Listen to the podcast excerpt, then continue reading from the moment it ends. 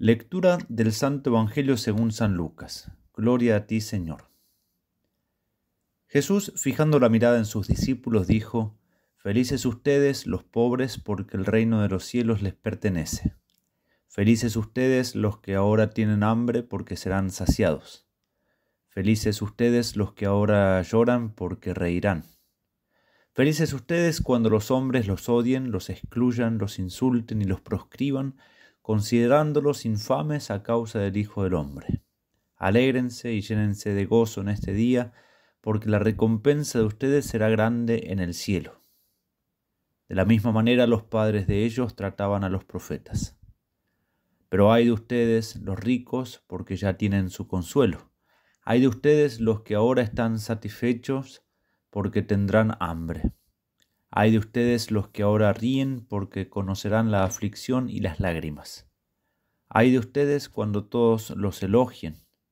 De la misma manera los padres de ellos trataban a los falsos profetas.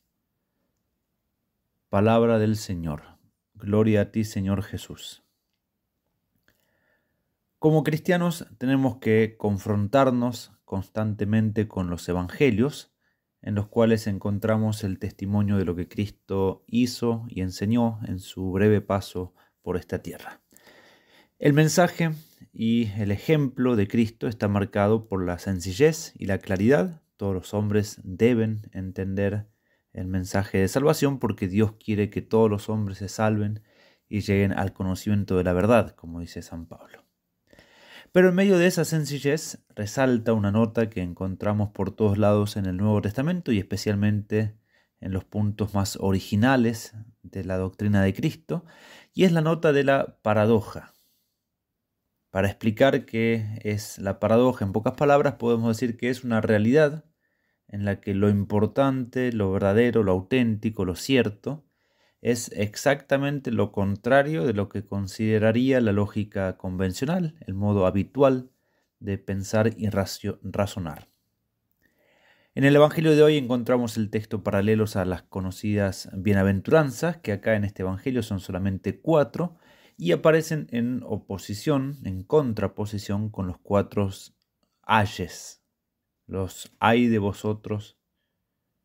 Encontramos así, por un lado, cuatro alabanzas o augurios y por el otro lado cuatro diatribas o invectivas que señalan en qué cosas se han de encontrar, según Cristo siempre, las dichas y las desdichas. Quizás nosotros estamos ya acostumbrados, quizás por haberlo escuchado tantas veces, pero a cualquier oído familiarizado, no familiarizado con el Evangelio, esta enseñanza no puede sino sonar como ilógica, extravagante y hasta un poco macabra, si se quiere. Pero no solamente para los no creyentes, los que no conocen el Evangelio, suena así de este modo tan extraño, sino que para muchos cristianos estas palabras son muy oscuras y muchas veces muy lejanas, muy ausentes de la vida cotidiana. Son enseñanzas que es preciso escucharlas con detenimiento, dejarlas decantar, hay que asimilarlas, hay que vivirlas, ponerlas en práctica, convertirlas en criterios regentes de mi hablar, pensar y actuar. Y por eso es necesario que nos confrontemos con este Evangelio. Las otras partes de los Evangelios, las fáciles, las sencillas, las evidentes, son también obviamente importantes, pero en estas paradojas del Evangelio suele esconderse el tesoro propio del cristiano, el secreto del camino al cielo. Justamente estas bienaventuranzas y ayes siguen siempre, se, van a estar siempre acompañadas con un futuro de las promesas o las amenazas que Cristo hace. Solo el que vive según este ideal de dicha y desdicha acá en la tierra, así lo entiende Cristo, solo ese puede alcanzar en el futuro la bienaventuranza eterna. Y decimos según Cristo porque el mundo, la lógica normal, por así decirlo, y aceptada en el mundo, piensa exactamente lo contrario. Felices para el mundo son los ricos, los que están satisfechos, los contentos, los que reciben alabanza. Una desgracia, según el espíritu del mundo, es el hecho de ser pobres, estar insatisfechos, tristes, ser calumniados. Eso según el mundo y quizás nosotros mismos pensamos así o vivimos según estas máximas mundanas, quizás sin darnos cuenta. Estos son los que nos apartan del Evangelio y por eso hay que ponerse delante del espejo del Evangelio para ver si realmente soy un cristiano, un cristiano con todas las letras. Examinemos pues dónde ponemos nuestras dichas y desdichas. Si nos toca atravesar dificultades, no pensemos precipitadamente que somos unos desdichados, según la mente de Cristo.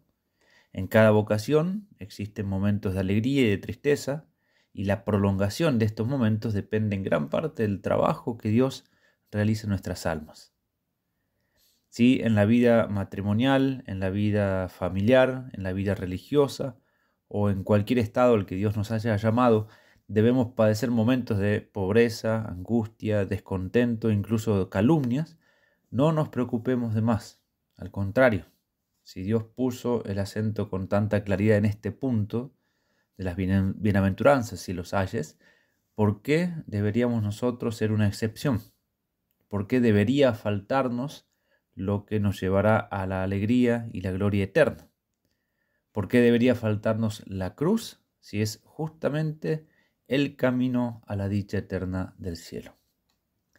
Pidamos la gracia de adentrarnos en estas paradojas del Evangelio que nos muestran el camino que Cristo y todos los santos recorrieron el camino que todos los cristianos que se jactan de serlo han de transcurrir si quieren alcanzar la dicha celestial.